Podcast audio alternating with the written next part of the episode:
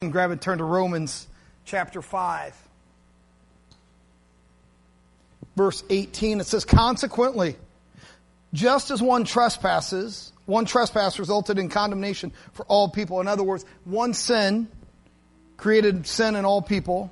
So also one righteous act resulted in justification and life for all people. In other words, Jesus' sacrifice gives us hope. For just as through the disobedience of the one, the many were made sinners, so also through the obedience of the one, the many will be made righteous. The law was brought in so that the trespass might increase.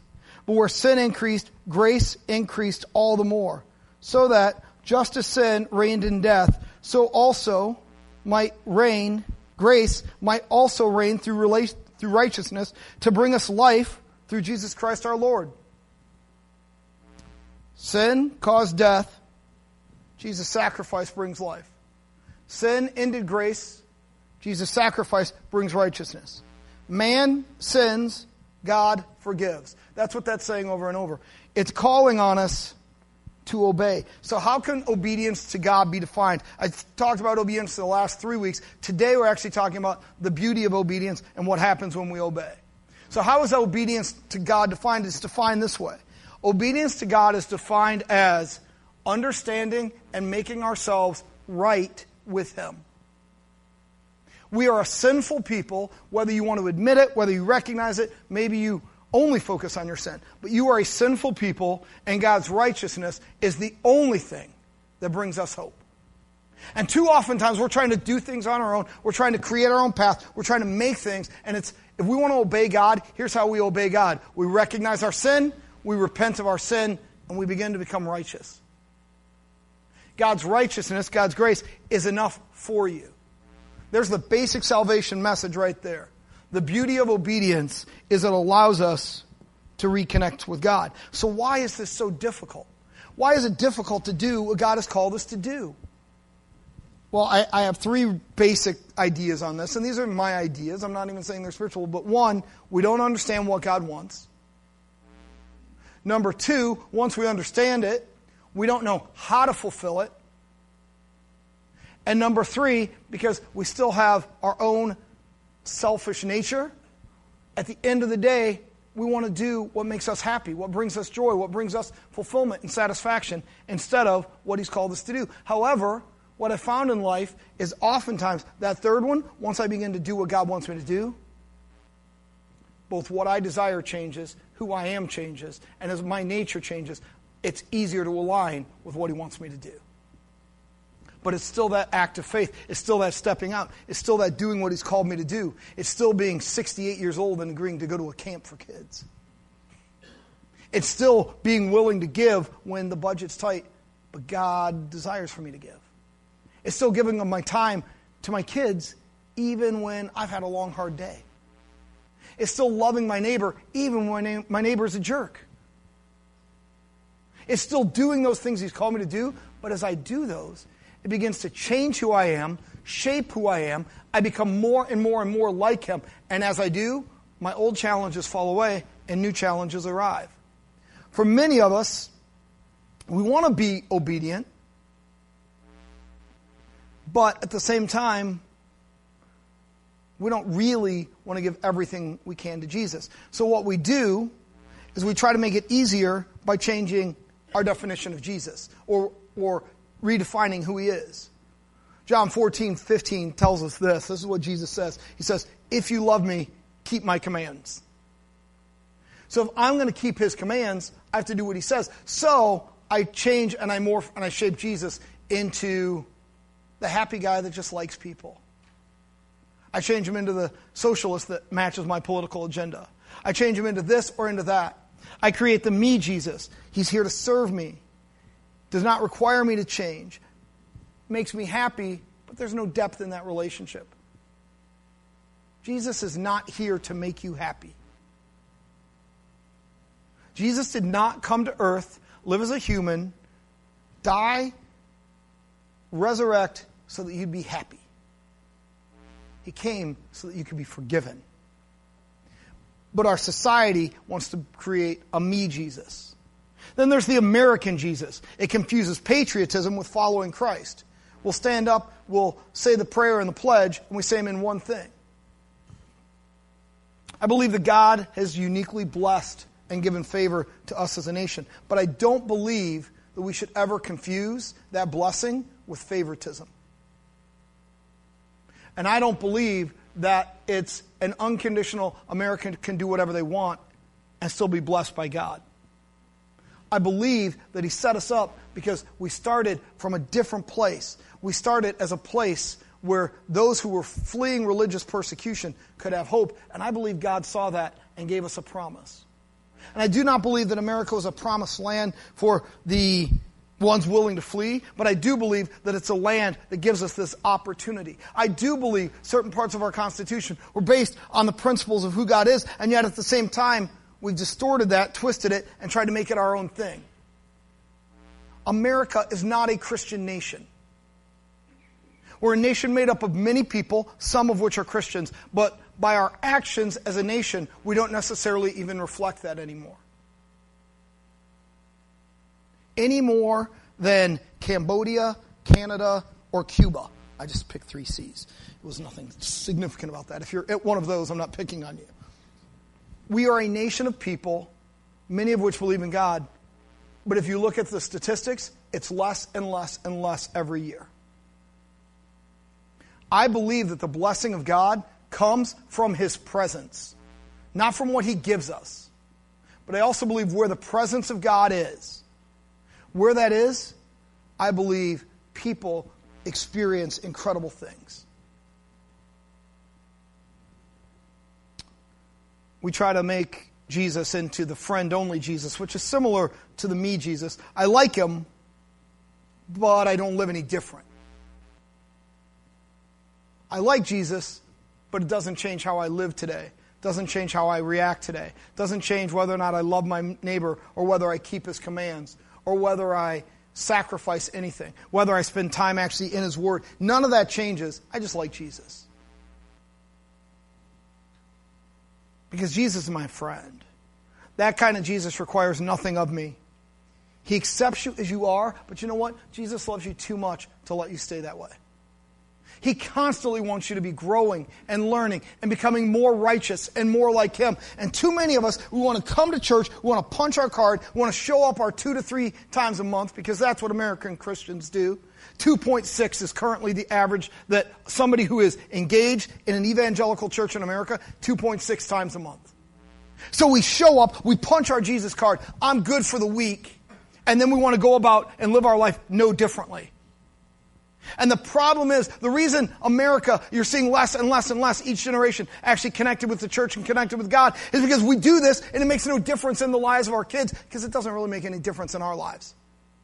We don't go home and say, wow, that message today really impacted me. We don't read our Bible and say, hey, I was reading this. What do you think of this to our kids?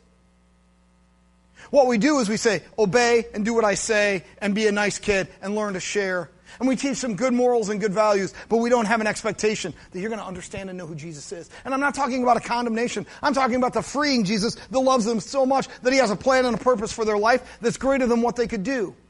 So the beauty of obedience is this. When I really begin to obey God, it begins to change who I am and it begins to pour out and exude from me. Anybody ever eat so much garlic you can smell it through your skin? All right. So I'm a garlic guy. I love garlic. And we had a friend of ours named Jeff who lived with us. He had, um, was he was like between apartments, so he was going to live with us for four weeks. Four months later, he was still living with us on our couch. We had a two bedroom apartment. Our daughter was in one bedroom, we were in the other, and our friend Jeff lived on our couch for almost five months. But Jeff would cook. and Jeff was a good cook, and but he loved to use garlic.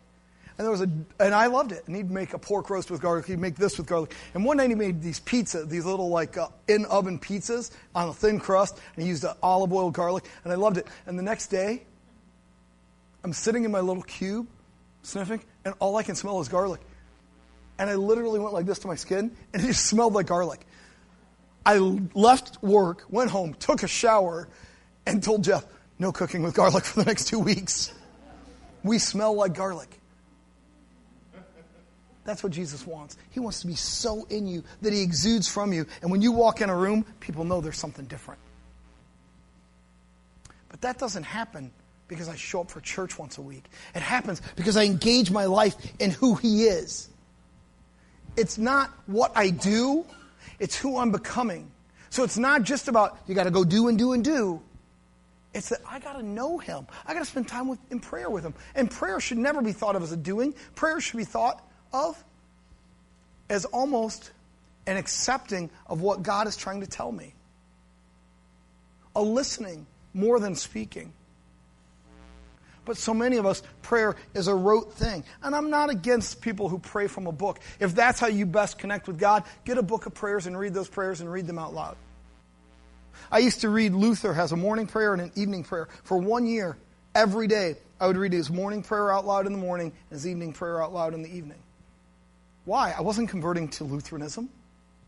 I wasn't changing my, because I wanted to experience and understand how a different group of people experience God. And you know what? I connected in real ways because I began to actually not just say the words, but say the line and then stop and pause and think. And it began to change my prayer life, understanding. And yet, I'm still the guy who likes free flow prayer, who doesn't want to have to follow a book. But I want it to be real in my life. I want to learn to listen as much as I speak. The friend only Jesus, the problem with that idea is Jesus is my friend. And I mean, we've done VBSs and we've done camps and we talk about Jesus as our friend. But when we begin to have this friend only concept instead of a savior concept, the friend lets us get away with a lot. The Savior requires me to examine my own heart. Because how do I say yes to a Savior, but not yes to the things He's asking me to give up? It changes the way I do things and the way I see things. Luke 11, 27 and 28 says this As Jesus was saying these things, a woman in the crowd called out, Blessed is your mother who gave you birth and nursed you. And he replied, Blessed rather are those who hear the word of God and obey it. The man, they try to even compliment his mother, and he goes, No. Blessed is the one who hears the word of God and obeys it. In this context, literally, it's the word blessing. The way she uses it is she should be exalted above other people. Almost honored would be a, another word that could be used there. The way he responds is this blessing, blessad, the way that they use it is the presence of God. The presence of God in the lives of those who hear the word of God and obey it. The presence of God is with those who hear and obey. That's what Jesus says. Who hear and obey. Those who know what he's calling us to. He's not calling us to perfection. He's not.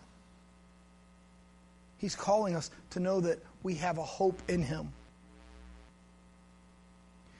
If we're going to obey, that means the presence of God is going to be with us, which then makes us know and understand God at a deeper level, which this requires us to respond again. It's a big circle.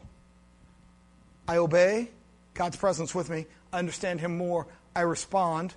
He asks me something else because now I understand him at a deeper level. I obey. God's presence is with me more. I respond. It just keeps going. And it's broken when I choose not to obey what He's called me to do. I've had people tell me before, God's calling me to leave this church. Always breaks my heart, but I have no response for that. What am I going to say? No, He's not. I don't know. Maybe He is. What I think God calls us to most of the time is not what church to go to, but whether or not we're going to respond when we're there.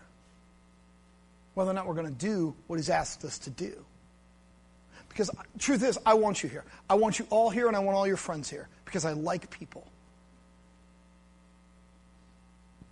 But it's not, uh, you got to do this and do this and do this. It's not about that. And yet, at the same time, I want us to learn to obey and to respond to that. And if we're doing that, if we're learning to obey and to respond, people are going to be drawn to us. They're going to be drawn to you, and you're going to make a difference in their life. And as you do, you have to understand, just like Romans 5 tells us, now Hope does not disappoint because the love of God has been poured out in our hearts by the Holy Spirit who was given to us. Obedience gives us hope. Obedience offers us hope because when we obey, what is with us? The presence of God. The presence of God is with us when we obey. Um, I was talking one time about healing, and I greatly offended someone because I said, you pray for someone for healing, and then when they die, you step over the dead body and pray for the next person. And that greatly offended someone. I don't mean to offend, but what I'll tell you is these are not the magic hands, and yet I've seen people healed when I prayed for them. But not every time. Which means the Holy Spirit must be active somewhere. I have prayed for people, literally seen them physically healed, prayed for other people, and they died within hours. I've sat with people while they were dying because when I worked at the hospice hospital, one of our policies was if you know they're dying, no one dies alone. And so I would sit with people, and then they, they would come and relieve me, but there were days I'd sit with someone for two or three hours, then the nurse would come and relieve me for 20 or 30 minutes. Because it's hard to sit and watch somebody and go, is that their last breath? Then I sat with them, and while they died, and then I call the nurse, and they come in and they check and they confirm. And I would pray for people. But mostly I prayed that they would know God, that the words I said would bring hope and would bring life, and that they would have a relationship. Yes, I prayed for healing, and many times I didn't see that. We had a little four year old girl that had been brought to our hospital. It was the hardest patient I ever saw because she looked so much like my daughter, little blonde hair, blue eyed. And I'd go in, and she had leukemia and she was dying, and I would pray and I'd say, God, this isn't, where is the justice? It's one thing when I have an 87 year old man who lived a good life and his family's all glad and they've all come and now we've got him for the last five weeks of his life and we become friends, but he dies and I expect it. But where is the justice in this, God? And yet, God never says, don't pray for her because she's young, or don't pray for him because she's old, or I'm only going to heal young people, or I'm only going to heal old people. And I look and I say, where is this, God? Where is this justice? Why do bad things happen? And as I watch her slowly die, I have to ask myself, do I believe in healing or not? Am I going to obey what God said? Because you know what? It's so hard right now to obey and to believe. And yet, when she dies, it doesn't mean I don't pray for healing for the next person. That's all I was saying in that statement when I said, you pray for someone and then you step over and you pray for the next one. Because God's called us to do the praying, not to do the healing. God's called us to be the instruments to call out to Him. And I can't understand it. Why sometimes someone's healed and sometimes someone's not. But God doesn't say do it if it's easy. God doesn't say do it if, if it's convenient. God says pray for the sick, care for the widow and the orphan. There's things that God calls us to do. Give 10%. That's one of the hardest ones. How do I do that when the budget's tight?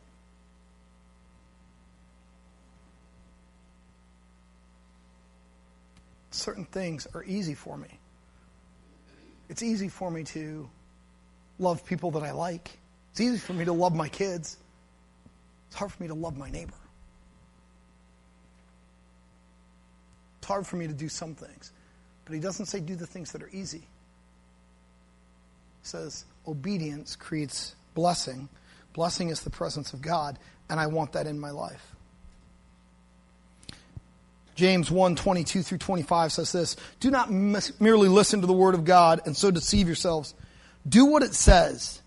Anyone who listens to the word of God but does not do what it says is like someone who looks at their face in a mirror and after looking at himself goes away and immediately forgets what he looks like. But whoever looks intently into the perfect law that gives freedom and continues in it, not forgetting what they have heard but doing it, they will be blessed in what they do. This week I was at camp, and you have a little bit of, you, will just, you don't do the same basic cleaning. Uh, your morning ritual becomes really short. So I had breakfast one day, went around my morning, went into the restroom just before lunch to use the restroom and clean up, and I stand up and I look, and right there in between my teeth, I have green flecks of whatever was in the eggs. I was like, Four hours I've been walking around here. Four hours, nobody could say, hey, you got something green in your teeth. Not only that, one of my jobs at camp is to every day we have to make a run to town to get batteries and squirt guns and everything that we've forgotten. And my daily run to town happens about 10 a.m., right when the kids, they leave chapel and then they go out and they have about a 30 minute break and then they go into workshops. So it's a good time for me to slip away. I had gone to town. It's one thing that they can obviously tell you're camping, you know, you're, in, you're covered in dust and everything else, but nobody could have told me that. I think it's the truth in our spiritual lives. Sometimes we're just a little too nice. We see something in someone and we don't want to hurt anyone's feelings. We don't want to offend. We don't. And again, we don't have to be a jerk about it. But sometimes if you're in a relationship with someone and you see something, maybe instead of just avoiding them forever, maybe instead of getting angry and leaving the church, maybe we could lovingly find a way to say, hey, I see this. I think God wants to work on you in that way and maybe we could learn to receive it. Because it wouldn't have bothered me if somebody said, You have something green right there in your teeth. I would have gone, Oh, okay. Kind of covered my mouth and tried to get it out. Maybe gone in the bathroom right then, not four hours later.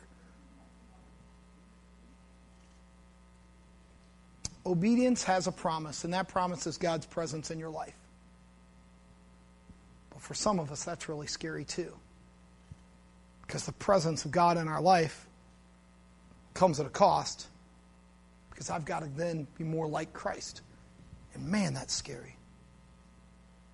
The presence of God in our lives is a scary thing. Continually becoming more like Christ. I literally wrote that twice so that I would make sure I said it twice. Because I want you to understand that. I'm going to say it a third time. Obedience has a promise, and that promise is the presence of God in our lives the presence of God in our lives has a cost, and that's continually becoming more like Christ. Which then requires something of me. And man, I don't like there to be any, any requirements of me. I love the idea that grace is free. I hate the idea that there's a cost for that free grace. I look back and think on my life how many things I would have done different. And yet the way I did things shaped me, and they've helped me to understand who God is in a real and more meaningful way. If I want to ex- experience that genuine connection with God, I must be willing to obey His instructions in my life. It's not enough to just say I'm a Christian and let that go. Let that be it. But I have to experience Him in my life. The beauty of obedience as a lifestyle is that we have hope when I begin to live my life daily following what He's called me to do, I begin to have a hope that only He can give. And that's what I want to have, and that's who I want to be. Father God, I thank you for this group of people. I thank you for our congregation. I thank you for your love and your grace in our lives. God, may we know you more and see you more. May we sense you more. May we understand you more. May we learn to obey you so that your presence is real in our lives. Thank you, Father God, in your name. Amen. One more thing I want to um, let you know that we have coming up. It's in October, which seems like months away, but it's something that we have to pre-sign up for, and that is a blood drive. Some of the men in the men's group have really been motivated that we should we talk about how are we going to connect with our community, and this is a real and practical way um, to connect with our community. Our community needs blood, and we have it, and I want yours. October 6th, it's a Saturday morning. It's normally our men's breakfast. We're inviting everyone in the church. Come on out, give blood, have a free breakfast, not just like a tiny cup of juice and a cookie, but an actual breakfast. Come on out, give blood. But we have to have 25 people minimum signed up before they'll bring out their giant bus.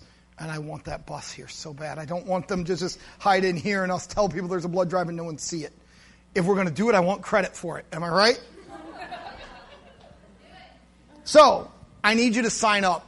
It'll be in the email once we have 25 people confirmed, which I don't see that as a problem. I know you're looking around going, there's hardly 25 people here today, or whatever it is you're thinking.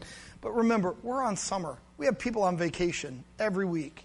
Um, you know, three weeks ago, we had 100, uh, yeah, 100 and 60 some people at church on the lawn. And I was like, where did all these people come from? And then I realized, oh, wait, these are just our people. We all just showed up in the same week. Um, so please sign up today. John Brush will have a sign up in the back. He'll be by the information booth. I know there's lots of things to sign up for, but it's because we're an active and vibrant community and we want to reach our, our world around us. And different things connect with different people. Some people are going to go to a baseball game that would never go to a women's retreat. And there's people that are going to go to a women's retreat that would never do a blood drive. So, we try to do things to help you connect with one another so that we get to know God better because you can't know God outside a community. From the very beginning, he looks and he said, It's not good that man should be alone. Too many people have used that for a wedding. It has nothing to do with a wedding, it really does have to do with community.